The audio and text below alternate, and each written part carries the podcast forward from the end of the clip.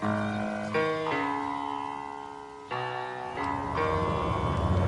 the right club. Be the right club today. Johnny, that's better than most. How about in? That is better than most. Better than most.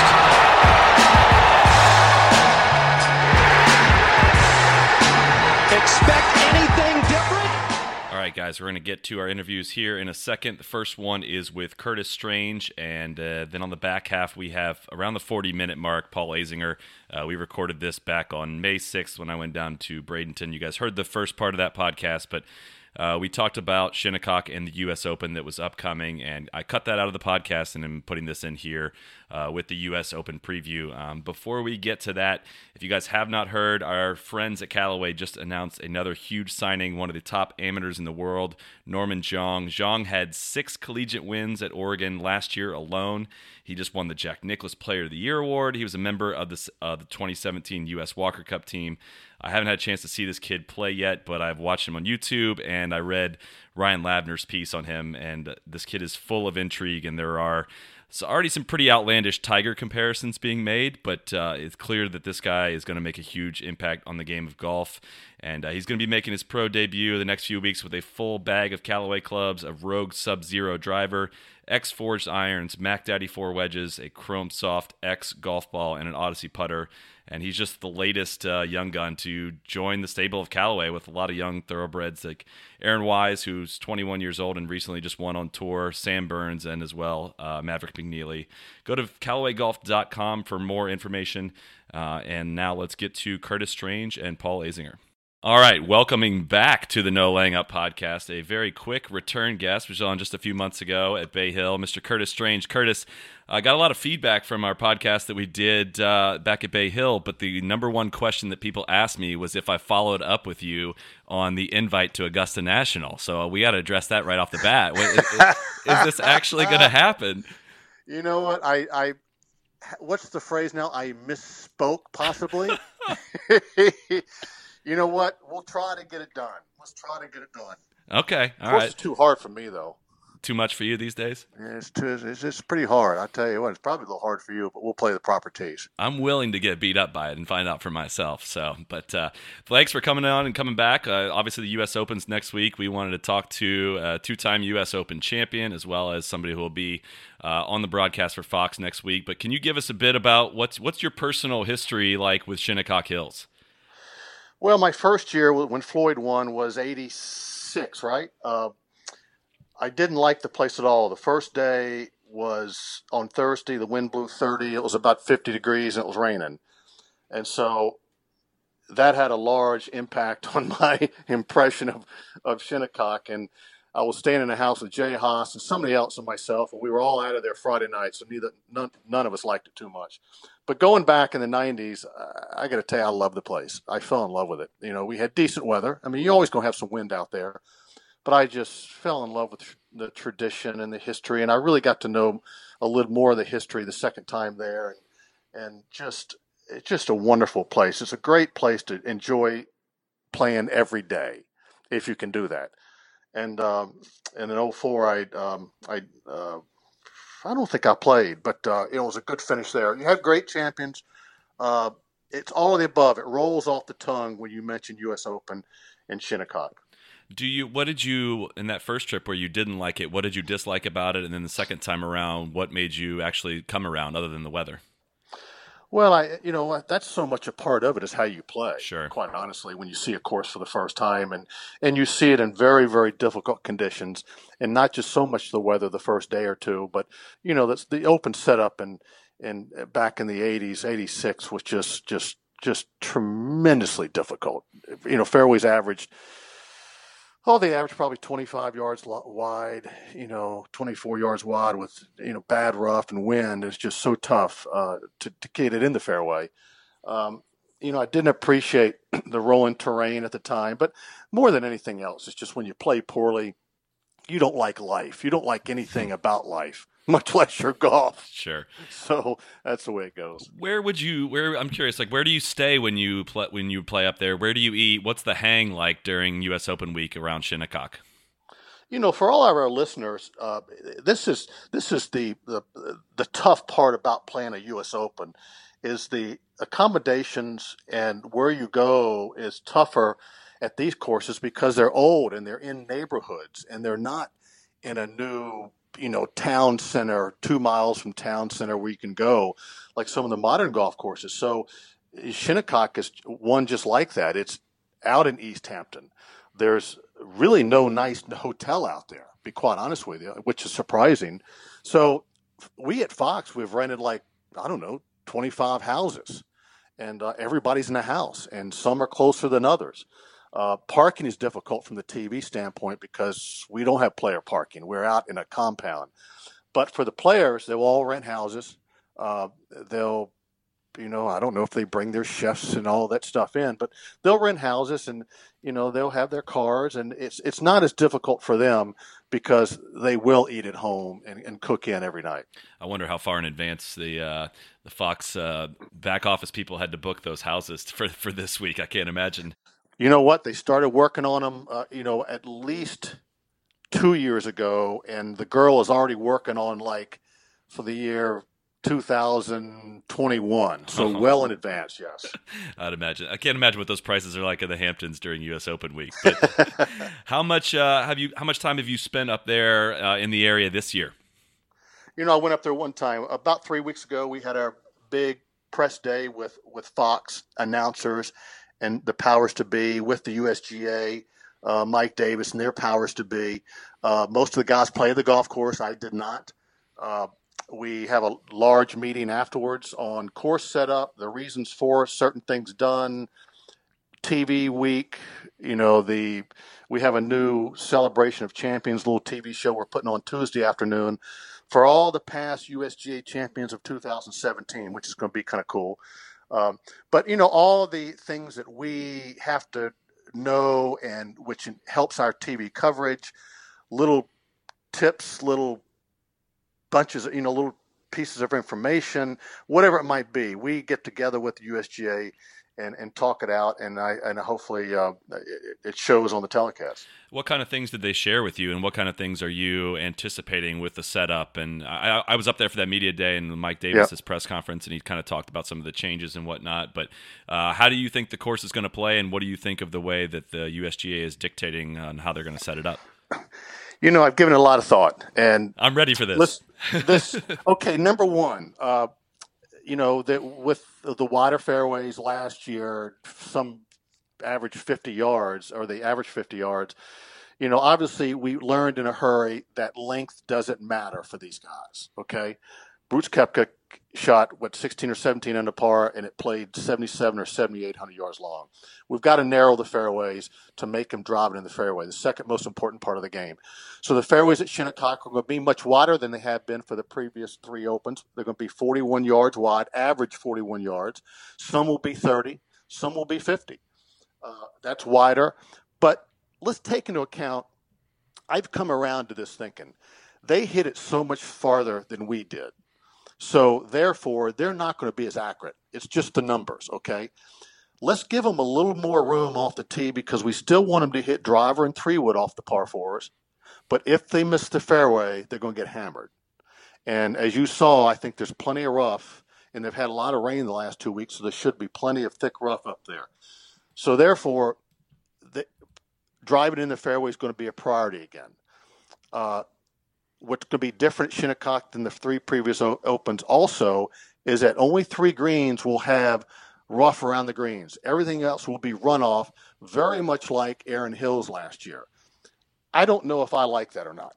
We found out last year, or I found out last year, how well these guys pitch it off a tight lie. It was not as challenging as the rough would be. We'll see how that plays out. And then, as you saw, Shinnecock, the greens, you can't get them up above 12. They have a lot of slope. They're old school, much like Oakmont. And we, I think we saw Oakmont uh, at the point of no return. You know, uh, example, DJ on Sunday when the ball moved. Uh, you know, when you get them like a pool table, when you get them that hard and fast, there's no friction underneath, and the ball can move. That's my answer to, to his ball moving, uh, even though he still got the, the, the penalty. But uh, they're going to run 11 and a half for 12, a little rough around the greens, a little bit wider fairways, and 450 yards longer than uh, 2004 there's, yeah, there's a lot there that I want to want to unpack there. So, you know, you know, we talked about it on our on our Shinnecock uh, podcast that we did after playing up there. But uh, since the 2004 U.S. Open, Bill Coore and Ben Crenshaw came in and did a restoration, which expanded the fairways to I think about average of 61 yards wide, um, that which was I think the average was like 26 in the 04 Open.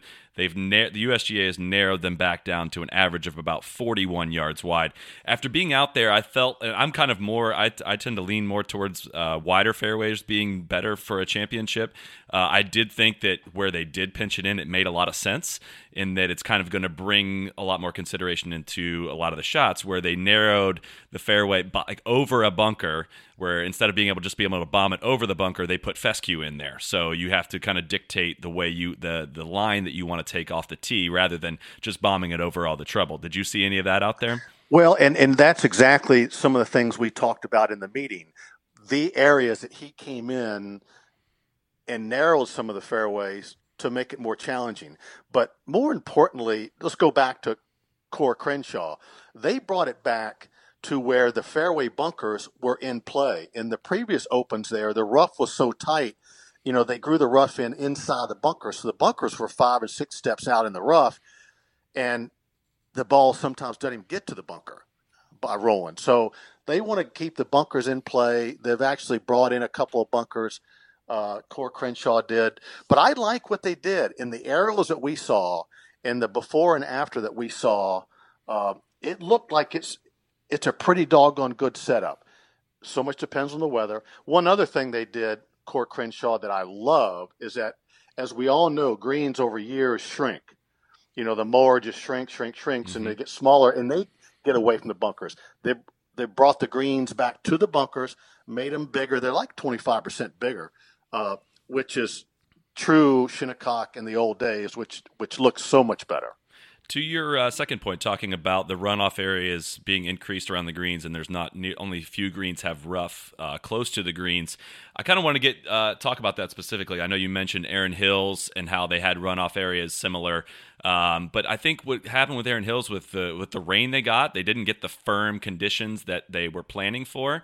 Um, and I kind of want to just discuss, and I, seeing it last week, last week at the Memorial, the Memorial Greens at Muirfield Village are surrounded by pretty heavy rough, and guys that miss greens, their ball was stopping very close to the green. And for guys at that level, I think it's pretty easy to slide a 60 degree wedge under a ball and have it come out relatively predictably. Whereas the if they get the firm conditions that they want, these runoff areas are going to car- carom the ball way far away from the hole, and they're going to have very difficult pitches from tight lies to and uh, trying to get it on top of tabletop greens that they can't hold. Do you think that I, I guess what is easier for a professional golfer, is like a 30 yard shot off a tight lie onto a tabletop, or a closer shot from an unpredictable lie like heavy rough? Well, I'm going to contradict myself a little bit. As I said earlier, I think the rough is tougher if you have it four and five inches. If it's if it's just tough rough, you much rather have the rough because the ball will stop around the green. Mm-hmm.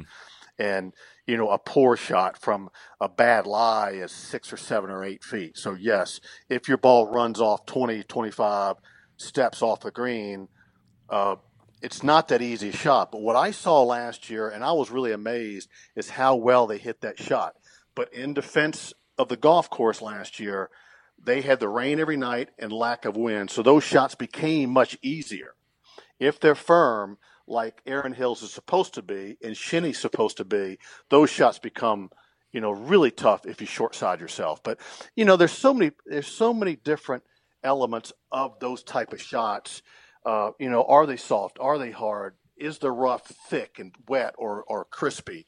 Uh, how tight are those tight lies on the runoff areas? So there's a lot of different, you know, ways in which they can play. But I particularly, for me, I'd rather have the rough because that tight back right hole location, I can be more aggressive because I because I think that in my worst case scenario, I'm going to go back to the hole location only be eight steps from the hole in the rough. I can make par most of the time. Okay. If you run it off, if I make that same mistake, now I'm coming 25 steps up this slope. and a lot of the greens at Shinnecock are perched up, so they will run off. So uh, I would prefer rough. To be quite honest with you. So as a that that was kind of what I was getting to. The players, I think, would rather prefer the rough because it allows them to be more aggressive, whereas yes, the yes. Uh, the runoff areas kind of present a different kind of challenge and kind of they give you enough enough rope to really hang yourself with. It, you know, guys are going to be in. But you know, in in my day, and I, sorry to interrupt No, you, but in my day, you didn't go to that back right hole location in the U.S. Open because of the rough. That's that's when I've I see. always thought that you learn how to play a U.S. Open. You don't play as aggressively as you do at FedEx this week, okay, uh, in Memphis, because the rough in the day was always thicker than any other tour event at the U.S. Open. So, and the greens were always a little bit harder and a little bit faster. So you learn how to put it in the fairway. No matter if you have to lay up with a two iron, you put it in the fairway. You take the longer shot. You put it in the middle of the green. The U.S. Open is about making pars and working hard and saving shots. It's not about making 20 or 22 or 24 birdies. You're not going to do that in the U.S. Open. It's about saving shots. At Memphis this week and some of the other turns, it's about making birdies and getting under par. So there's an entirely different mentality to to play a U.S. Open uh, than than a lot of other tour events. So therein lies the you know the does the rough come into play? Yeah, I still rather have the rough, but I don't want to have any part of it either. Yeah, no, that I think you're uh, you're the shining example of making a bunch of pars to win. I think 89. Would you did you make one birdie on the weekend at 89 to win the U.S. Open? Yeah, I made 16 pars in a row, or 15 in a row, and then birdied 16. And but yeah, I mean it's it, it's uh, look at Faldo and back in the 90s at the at the, at the Open Championship on a bad day, 18 pars in a row, I believe. So there's there's that there's that stubbornness that you have to have, but also patience and and and knowing your game that this is the way I have to play because this is the way that wins the U.S. Open. Nicklaus played a conservative type of game. Be quite honest with you, and you, you you just can't afford to make the simple mistake that you can at other tour events because you're not making 22 birdies during the week. Do you think, and I don't know how much of the of the course you actually got to see, but do you think that they noted that there's 10 new tee boxes? Does the length Yep. match the uh, match the course? Do you think it's appropriate what they've done with the, from a lengthening perspective? You know, I never think it's perfect, um, especially when you know the course as it used to be. Uh, it'll play. The players going there for the first time won't know anything. You know, they won't know what it used to be like. So uh, I don't know. I like the old golf courses, but you have to do something with the distance they hit it. So they'll hit the same. They'll hit shorter clubs in these than these holes than we did with back tees. Um, uh, it, it makes no difference to them. As, as I said earlier, Erin Hill is at 77 or 7,800. Length makes no no difference at all.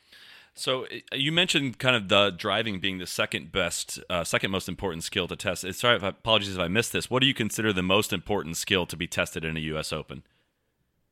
I'm gonna give you one guess. Is it putting? you can't win a tournament anywhere in the world from junior ranks to senior golf without making putts. Mhm. So if I had to do it all over again, Chris, and I really truly believe this, I would hit half as many balls on the practice tee in my career, and I spent the remaining time on that putting green. But the putting is not the sexy part and the fun part. It's fun to go out there and hit five irons and drivers and hit shots and play with your buddies and have some little games and you know just just mess around on the practice tee. Putting is boring and monotonous, but I would spend more time on the putting green. And when I got to a U.S. Open or Masters where the greens are tougher to putt than, than ordinary, I would spend more time that week on the putting green. Interesting. Um, what is where does Shinnecock rank for you as far as the prestige from a from a U.S. Open venue standpoint? Is it kind of more on the ideal scenario for you, or an ideal host, or do you kind of prefer some of the new modern courses that uh, that players are going to? I know the answer to this, but oh gosh. Well, I am old school. Uh, I I like Shinny and I like Oakmont and Wingfoot and Pebble and you get my drift. oh, I do. Uh, I like uh, the Country Club and uh, Oakland Hills and Oak Hill. Um, Bethpage was a new golf course that was a huge success. Chambers Bay was not, uh, from a player standpoint and a viewer standpoint, and an interest standpoint. I think. See, I I really believe that the viewer turns into U.S. Open to see a struggle. Okay. Uh, to work to make pars, and it's our national championship. It should be the toughest week all year long. Uh, but part of that viewership is to tune in to see an old friend, a family member, uh, Shinnecock, Oakmont, Wingfoot. You know, they know these courses. It it's a rolls off the tongue in, in, in the same sentence with the U.S. Open. So I like the old ones. Erin Hills just dis- didn't do anything for me because of the wide fairways, no rough around the greens. Um, it just, uh, you know, I just don't like 17 under par shot at a U.S. Open. It doesn't. Um, it, it, it's not the same feeling uh, during last last year during Erin Hills as it's going to be this year during Shinnecock. Did you have a uh, did you have a favorite U.S. Open venue from your time? I know you won at, at, two different courses, and did you have a least favorite venue during your time playing the U.S. Yeah, Open? I had two: the Country Club and Oak Hill. I, I knew that was coming. I was just going to skip that one. okay, come on, stop with the softball questions. All right, what was the least favorite then? That's the that's the harder one. Um, you know, I played I loved them all, but the one that was really, really tough for me to play was Olympic. Olympic was quirky to me because of the the, the slope of the, the entire golf course. Nothing against the golf course. I love the golf course. It was just tough for me to play. I played well there one year. I had an outside chance to win uh, when uh, Scott Simpson won, but it was quirky. The weather was tough. You're dealing with breeze. Uh, uh, you don't have the all tough. Are you kidding me? Uh, when even par is around, you know, the winning score, you better not make many mistakes. I, I don't like making predictions, and I know that everyone's going to want your picks for the U.S. Open, and I won't ask for specific names. But do you have a do you have a type of player that you see Shinnecock Hills fitting the best? Yeah, all the top players. You know, I, I knew you were going to ask the question, and, and, and this is what I look at current form, and then who has the experience and talent. Okay.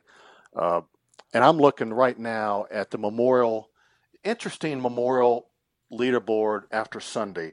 DeChambeau is is an interesting character. He's trending well. He's won twice this year. Can he figure out Shinnecock?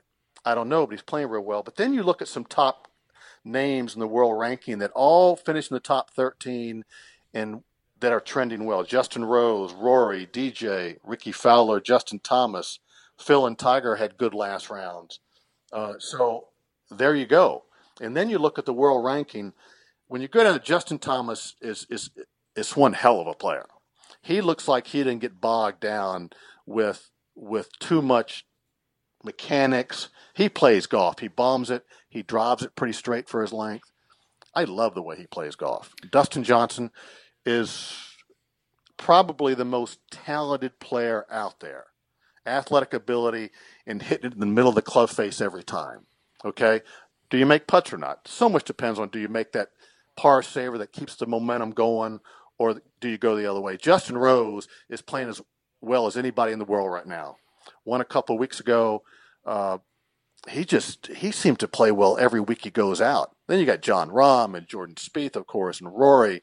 Can he get the punt? I mean, there's there's a host of top players, but there's three or four that really are the cream of the crop. I was going to say, if you keep going, you might you might name all 156 guys, and then you'll definitely no, have... no. But I tell you, but you know, when you think about it, you look at experience. Okay, JT won the PGA last year, huge for him you know, to win that first major. Dustin Johnson's won one. Justin Rose won the U.S. Open. I mean, you're looking at so much experience and current form, uh, and that's what it takes at a U.S. Open. Did you do anything special in your day to prepare for the U.S. Open? The only thing I really tried to do, I sometimes played the week before, and I sometimes did not. It depended on my game. Uh, I just made sure I was mentally and rest, mentally and physically rested going into the week because um, it's going to be a different week. It's going to be a hard week I was always exhausted Monday after the tournament, mentally exhausted because you have to work so hard, especially if you're in contention. Um, there's, you know, it's a different pressure. It's it's a completely different pressure than any other tournament. It's it's the biggest tournament for me to play in, because it's my national championship, and it's that it's that tournament that every kid dreams about when he's on the putting green at 10 years old. And I was the same way. And you know, my dad played in six of them. He was a good player, and he would always come home and bring the memorabilia from you know the bag tag and a hat and the scorecard stuff for me to look at, and I just you know just couldn't get enough of it. And then to be able to play in it, and then to be able to win it, it's just you know dreams do come true. Trust me on that one. So uh, uh, I, I I just love it. Do you? I know in '88 you uh, you won your first major championship, your first U.S. Open uh, against Nick Faldo in a playoff. Does you talk about it being exhausting at the end of that regulation play? Was there any having gone through that cauldron of the pressure? Did that did that in any way kind of help take the pressure off for Monday? Because having been through so much already to that point. Well, you know, you it's all to build up. It's a build up from I like to say from junior golf. You've been you've been practicing for that one the moment your entire life. Or are you going to be ready for that that moment? You never know when it's going to show its face, and you don't know how. But my moment was the bunker shot on the 72nd hole. You know, you practice your entire life, simple bunker shot. Can you do it when it matters the most? Well, a lot of it is guts, a lot of it is technique, a lot of it is do you believe in yourself. But um, I, if you dropped, if you were dropped from a spaceship in the bunker of the 72nd hole and got to get it up and down, you'd be overwhelmed. But you build up to that moment. And the playoff was the most important round of my life. And every shot was going to be so magnified. But you got to remember when you get on the golf course, you never relax too much in, a situation like that. But you are in your element now. And you do realize you've got to hit golf shots and you've got to make a few putts. And you're playing a top player, so he's not going to afford you any mistakes and just go get it done. It's a matter of how big your heart is, and you know, and, and, and everything else we we shouldn't say on air. But uh, you gotta you just gotta kind of get it done after a while. After a while, you can't read it and learn it out of books. You just gotta you gotta man up once in a while and, and go hit shots. Was there any sleep uh, that night before the playoff with Faldo? Uh, no, no. Um, you know, there was a lot of there was no there wasn't a lot of, but I three putted seventeen uh, to go even. I was one up going to 17, and it was a it was a little bit of a um, you know okay I got to get over this. You know I'm disappointed, but I got to get over this quickly and get ready for tomorrow. And you do that. You can't allow what happened at the end of Sunday's round affect Monday because Monday, you know, as I just said, is the large, biggest round of your life, most important round of your life, most important day of your life. I mean, this wasn't about golf. This was, you know, I treated it like life or death. And, you know, people might not understand that.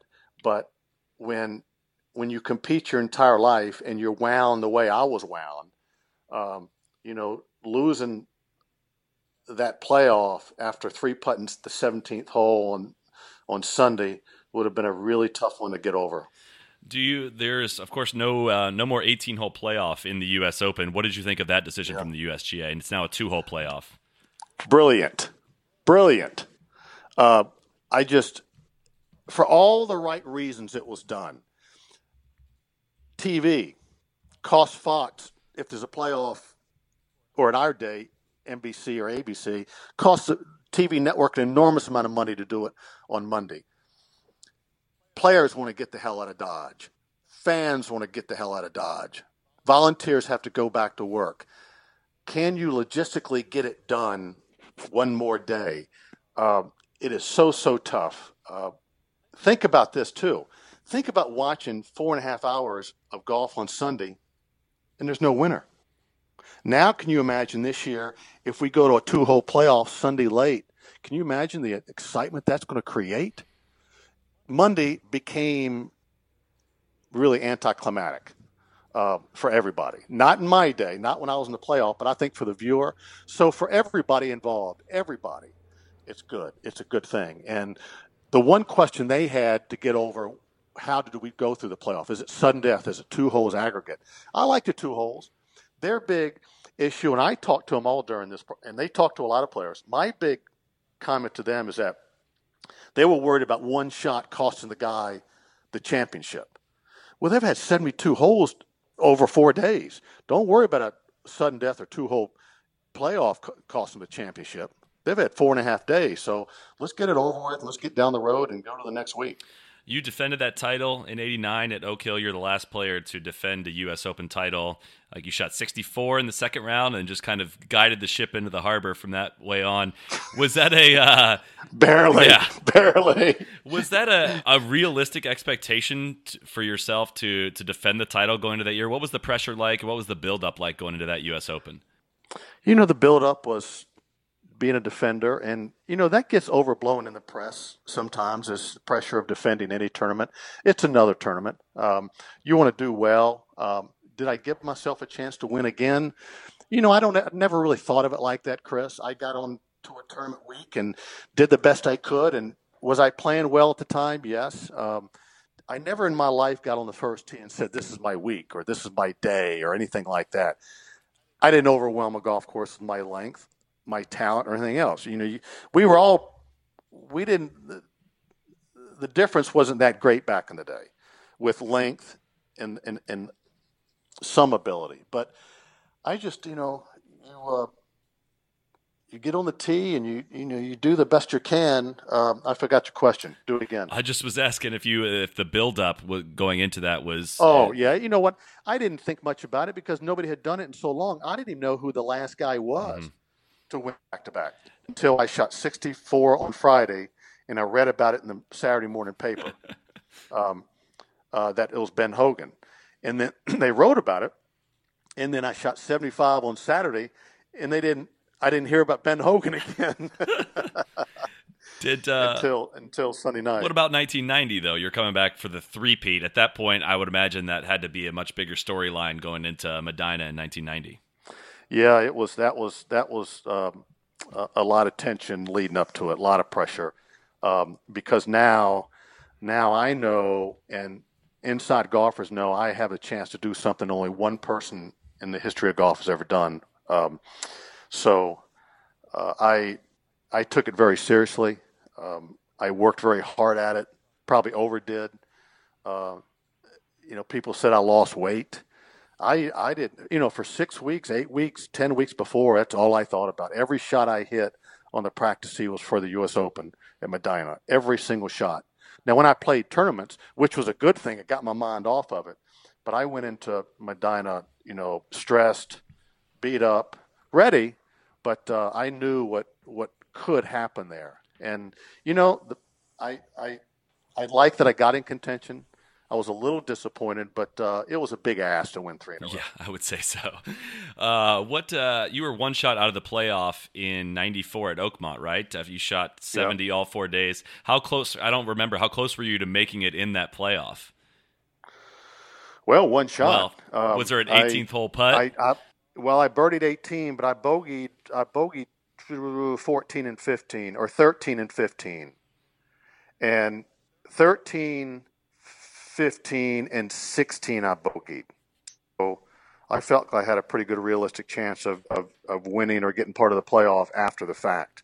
Um, I, I played really, really well earlier that day, and I don't remember if I got tied for the lead or not, but I got really close. And uh, uh, just I was really disappointed after that after that Sunday. Although I'd played well, uh, I let a few get away from me, and you can't do that on Sunday at the U.S. Open. So I had only myself to blame.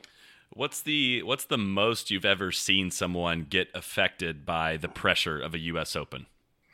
Oh my gosh! Well, I think you can probably just look at the history books and see who was leading after Saturday and how they did on Sunday. Um, it's um, you know the toughest time for a golfer in his career is when you're leading a tournament and you're going to tee off at two o'clock that afternoon, and when you get up at seven in the morning, what do you do for those uh, those six or seven hours? Uh, you know, there's just nothing to do. And so, you know, once you get to the golf course and once you get preparing for the round, now you're in your now you're in your office, so you get more comfortable. But um, it's hard. Um, it's some can do it and some can't. But I don't I don't have any really examples of somebody who blew up in the U.S. Open. But there's been a there's been some, I'm sure. Uh, Raymond Floyd won here in 1986. Do you have what? Do you have a go-to Raymond Floyd story or a, a good one of your of your guys' personal history? You know, Raymond and I went head to head two or three times on tour, and uh, he was a friend. He was one guy I'd greatly admired. Uh, I admired his tenacity, and his focus, and you could see it in his eyes, so you knew he was getting into it. Um, I love that. Uh, he didn't say much to you. It was it was hard competition. Um, I I'm I'm happy when he won at Shinnecock. What was shocking to me with Raymond over the years is that his U.S. Open record wasn't very good. Uh, but the weather got kind of gnarly on Sunday afternoon at uh, in '86, and he prevailed, and he prevailed because of his tenacity.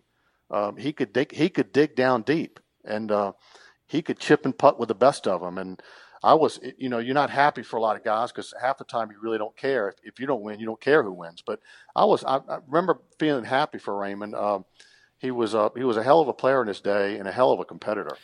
What uh, transitioning a bit to what your your current role is now with the U.S. Open? You joined the Fox team in 2016. Uh, what has your time been like working at Fox, and how has that been different from your from your days with ESPN? You know, it, it, it's it's a lot different because my role is different. I am actually a roving reporter. I'm on the golf course with the last group, and um, I've actually quite enjoyed it because I'm right there in the mix. Uh, I'm on. I'm I'm in the in the arena with the players, and so uh, I think what I have to say is is is very important at times because I sense the way they're feeling, what they're seeing, uh, the type of shot, all the above. Uh, my role at ESPN was an analyst years ago, and then as a whole announcer, so completely different. I've enjoyed Fox a great deal, and mostly because I get to do the U.S. Open some more. Um, it's it's the grandest week of the year for me.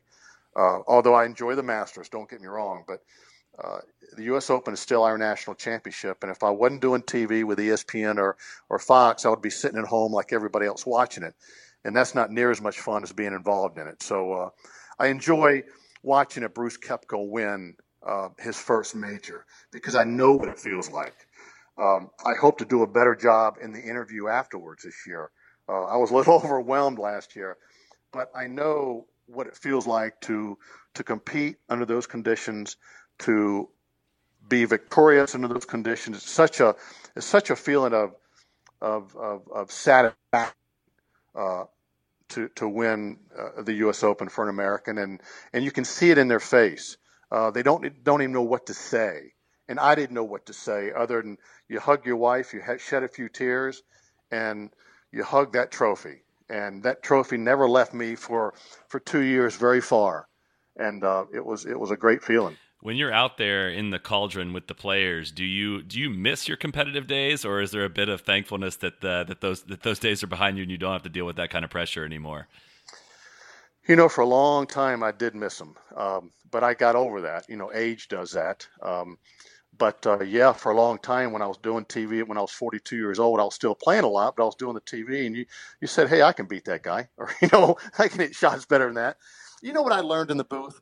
Everybody, some of these announcers say, I'll learn this or learn that. I didn't learn anything in the booth because you learned how to play the game on the practice tee and playing golf.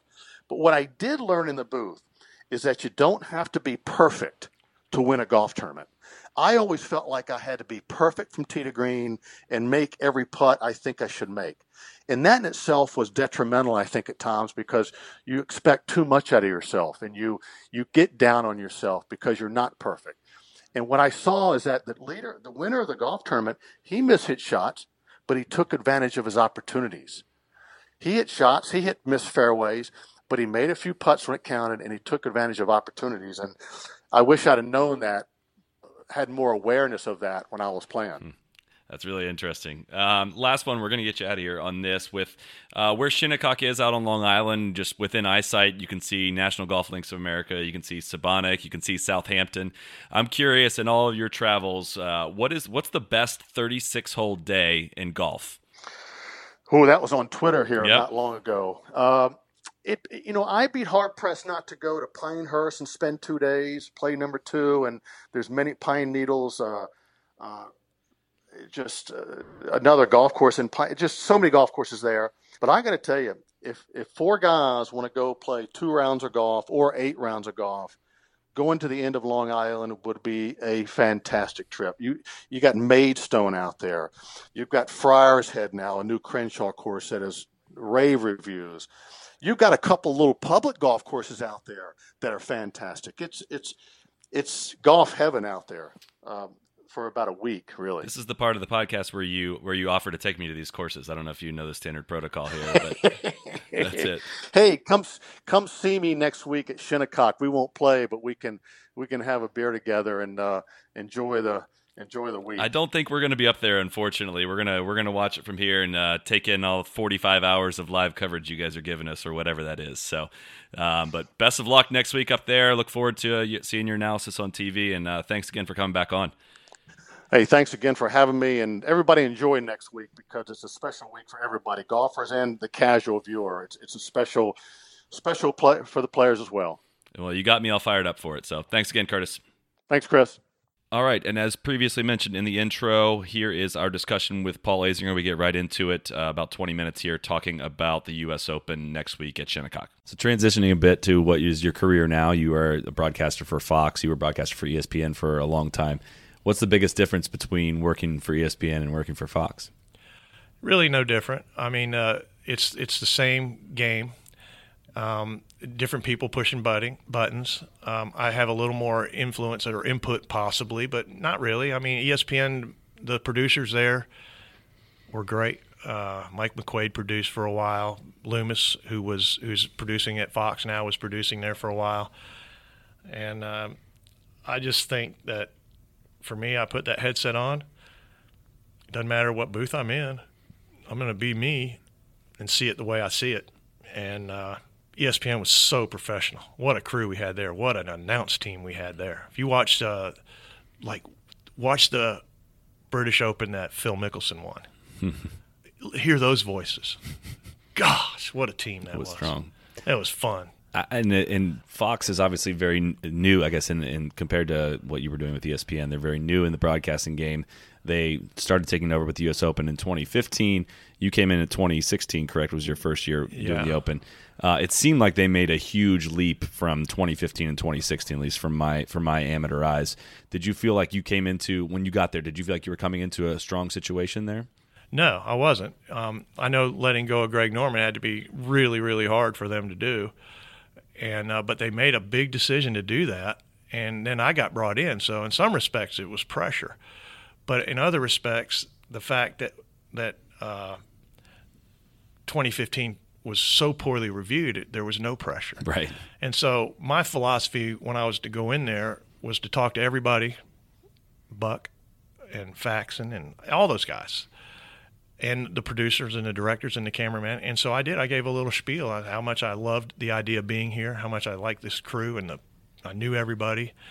And uh, you know, our goal, because we're getting to record history here, is to do everything we can to make everyone around us better. And I, I with all my heart, I believe that that's what we were going to do, and that's what we tried to do. Faxon, and Flesch wanted to make each other better. They wanted to make me better. They made me better. They made me way better than I made them because I couldn't throw you know stuff at them. But I tried. I mean, we did it all year. If I saw something coming up and it was going to be Faxon's deal, I would jot down a little note and say, "You might want to share this." Or whatever the case may be, we were helped each other, and that made a huge difference. And then our graphics were great Oh my God. um, and Loomis and the director uh, Steve Beim, they deserve a lot of credit, and other people, you know, the replay people deserve credit. There's so much that goes on in a, t- a telecast. ESPN was great at covering that British Open, but you know, you got to remember ABC did golf for years and years and years. Then we lost golf, and then uh, ESPN retained four or five tournaments. They were all big ones, and eventually we got down to zero. And that's when I was able to leave and go to Fox. And, and now Fox, we just do the USGA stuff and we're getting better and better at it. And uh, a lot, you know, not to minimize the women's U.S. Open at in Birmingham, but it's nice to be able to get to do the women's Open before we do the U.S. Open. Our first ever tournament. Well, I guess we did a, a team event, but the U.S. Open. I mean, it's like here we go. New venue. Don't stink. a course setup that players were not fond of, Yeah. a crazy kind of style of golf compared to what the old US. uh, You guys were not set up very well. Talking about Fox 2015. wasn't was not set up very well for success. And then 16 was a totally different situation. And I think, well, I mentioned this to you earlier, but I continue to be amazed at people that just don't care for Joe Buck. I- I, think everyone has maybe gone through that phase at some point and thinking that. You know, he hates your team. He hates the Cowboys. He hates everyone. Yeah, yeah, And you kind of have that history with him with other sports. And I but uh, I, you know I, I'm pretty uh, pretty apparent in my praise of Fox and everyone all the replies the tweets are yeah but as long as Joe Buck's on there I'll never watch it.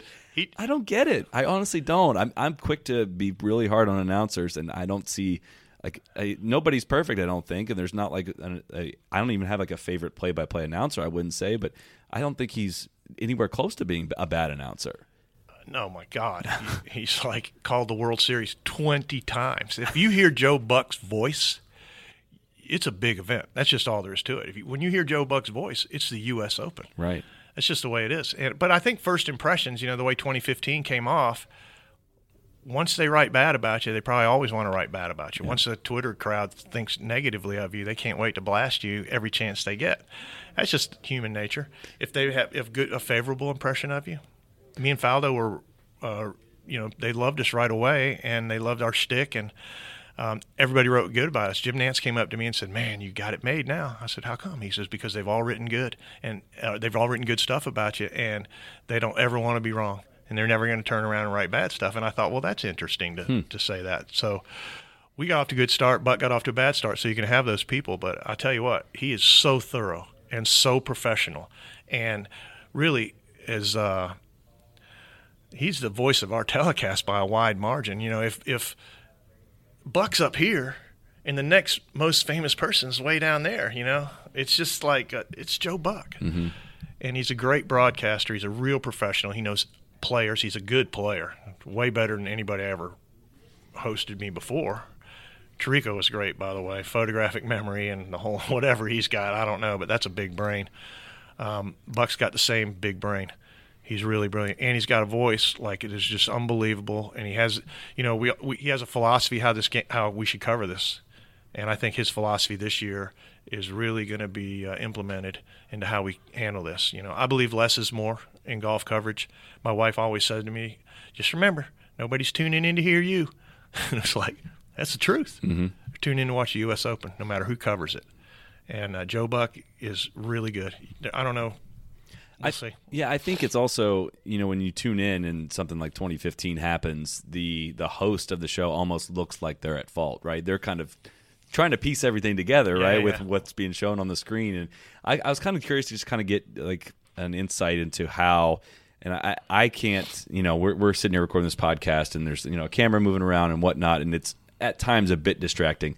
Talk about when you're on the air on TV. You have people in your ear. You have there, how much is going on with, you know, getting ready for the next shot and, and saying the ne- the next thing. That's how you guys are able to keep your focus when this whole circus is going on around you. Is that something that you have to learn, or are you still learning it? Well, I think concentration's a learned behavior personally. Um, if if like Faxon gets distracted and repeats something that maybe I just said because he wasn't listening, Buck Buck's big sell to us is you must listen when you're on the air. Listen to what everybody says. It's critical. So Faxon will repeat something, or somebody flat. Next thing you know, Buck's pencil's flying over there, right off the hand. He does that, you know. So, but we have uh, the producers in one ear. We can hear all the announcers in the other ear, and ourselves in the other ear. And then there's a guy that can break in that will give you a nugget coming up. Oh, the next hole on 15. Jordan Spieth bogeyed it the first two days. He hit it in the water, and, and he's talking to you while Yeah. you're listening. And then Buck and Faxon and I can talk to each other. Faxon's been great, by the way. He's just, uh, you know, I I think he's one of the most valuable people in golf TV um, because of how many people he knows. And he's important. Whether you like his content or not, he knows everything that's going on as much as anybody. And he's been really instrumental in helping us along, I think. But it's all Joe Buck. He's the glue. And uh, so, anyway, What is your experience with Shinnecock Hills? I played there. I think I played twice there. It's just really hard. The greens are really, really hard. I think it's very intimidating off the tee. There's some elevated tee shots that are scary. You know, you can't control your trajectory when you got to shoot downhill.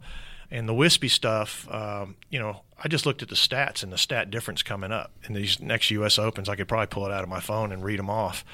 Um, I think we're really surprised by the fact that the fairways are significantly wider at Shinnecock. There was nothing that felt more claustrophobic to me than hitting off a elevated tee in a crosswind and seeing nothing but that strip of 26 yard wide fairway. What do you think that does from a competition standpoint? And do you, do you kind of, it looks like the USGA is trending that direction. Erin Hills was the widest U.S. Open in history and the longest.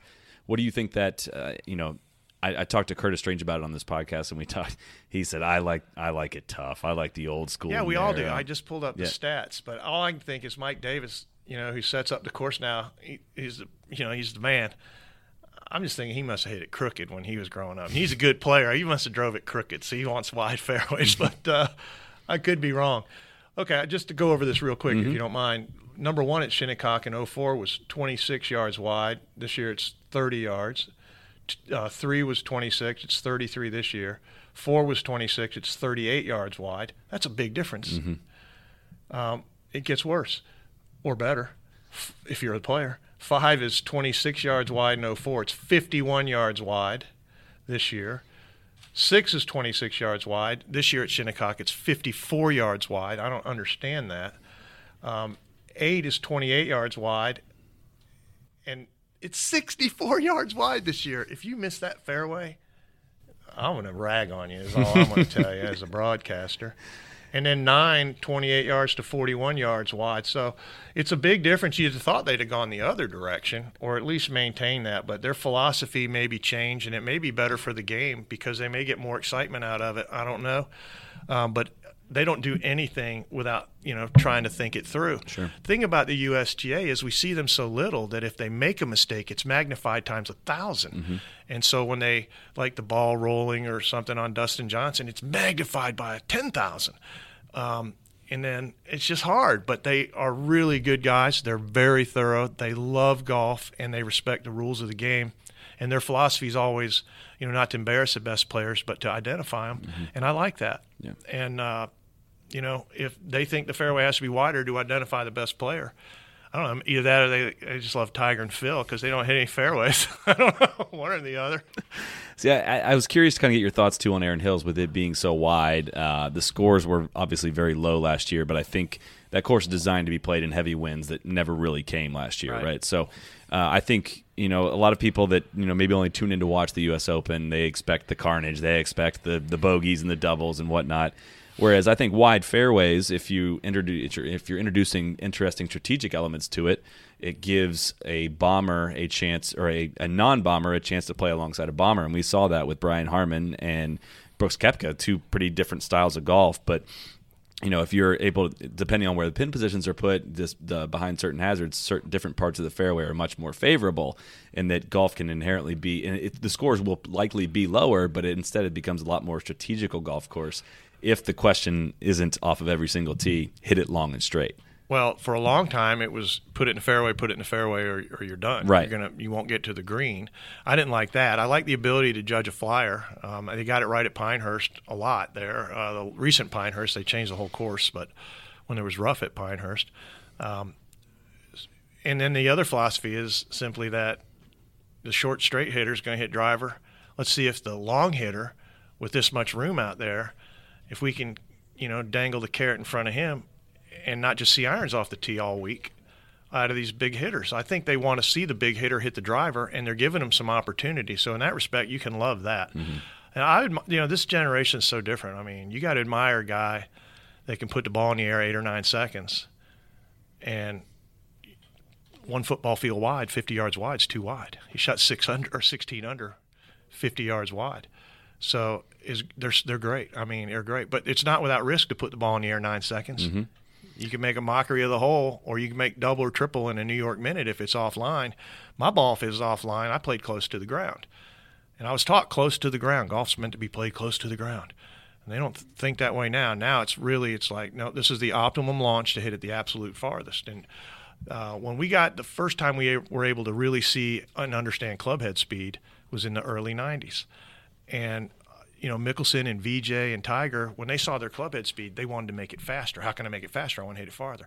They were ahead of everybody by 10 years, I think. John Daly hit it farther naturally. When I saw my club head speed was 115, I wanted to be 115 every time so I could be the most consistent. They didn't want to be 115. They wanted to be 127. And that's what they did. And they you know, they're still playing great. Vijay plays great still. So does Phil. So does Tiger. Right? Mm-hmm. All right, we had a bit of audio mishap there, but we're back. We're good. Um, so uh, you guys are going to go up to Shinnecock here in the next coming months, coming weeks, I think. What will you do, kind of on your scouting trip up there? What will you, what will you be looking for? Well, it's really a media day, and and uh, we'll be there with the USGA and all those guys, and the whole Fox team is going to be there, and some will get their first look at Shinnecock, and uh, some will get their 15th look or whatever at Shinnecock. A handful of guys are going to play. I'm not going to play it, uh, but honestly, just to refamiliarize yourself with the holes. What does two look like? What does three look like? What does four look like? You know, the the big challenge for me when I went to all the British Opens was to remember the holes because a lot of them look the same. On TV, especially. Especially on TV, it's difficult. That's why Masters, I think, stands out because everyone recognizes the difference and the uniqueness of each hole. It really is helpful. Uh, but you go to Shinnecock, um, there's a lot of history there. You realize that. Some of the stuff in the clubhouse actually is fascinating and stuff that you could use on the air, I suppose. Uh, but knowing that golf course is um, just as important as a broadcaster as it is as a player. So I will make notes and try to visualize and have a full on, full bore memory and play the course in my head over and over again before the broadcast starts. I'm not as concerned about the cast of characters. To me, the course is the star until the star emerges. And the star doesn't emerge until after day one. Mm-hmm. And then you can focus on that guy. And then after day two, and then it's happening, buddy. It's the weekend, and then the last day, Father's Day, and all that pressure. So why won't you play it while you're going up there?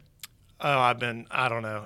I don't know. I'm sure Flesch and, and those guys are going to play all the way back. Bacon will play all the way back. Like, man, I ain't going back there. But I don't want to go up either. I'm just not going to punish myself. I, I, say my game's not for public consumption. How about that? That's fine. I understand that. So, all right, Paul, thanks for letting us come crash your Sunday and uh, for all your insights and stories about your career. It was a lot of fun. So, thank you for doing this. Thanks hey, for it was a pleasure to do it, and uh, we'll have fun at the women's U.S. Open and the men's, and maybe we'll see you guys. I don't know if you go to those tournaments or not, but uh, you're welcome. Come on, sit in the booth with us. We'll track you down if that's the case. See you. Cheers.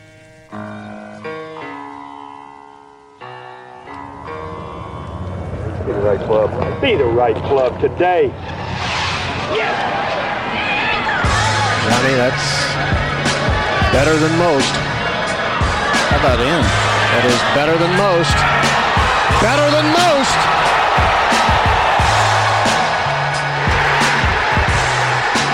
Expect anything different.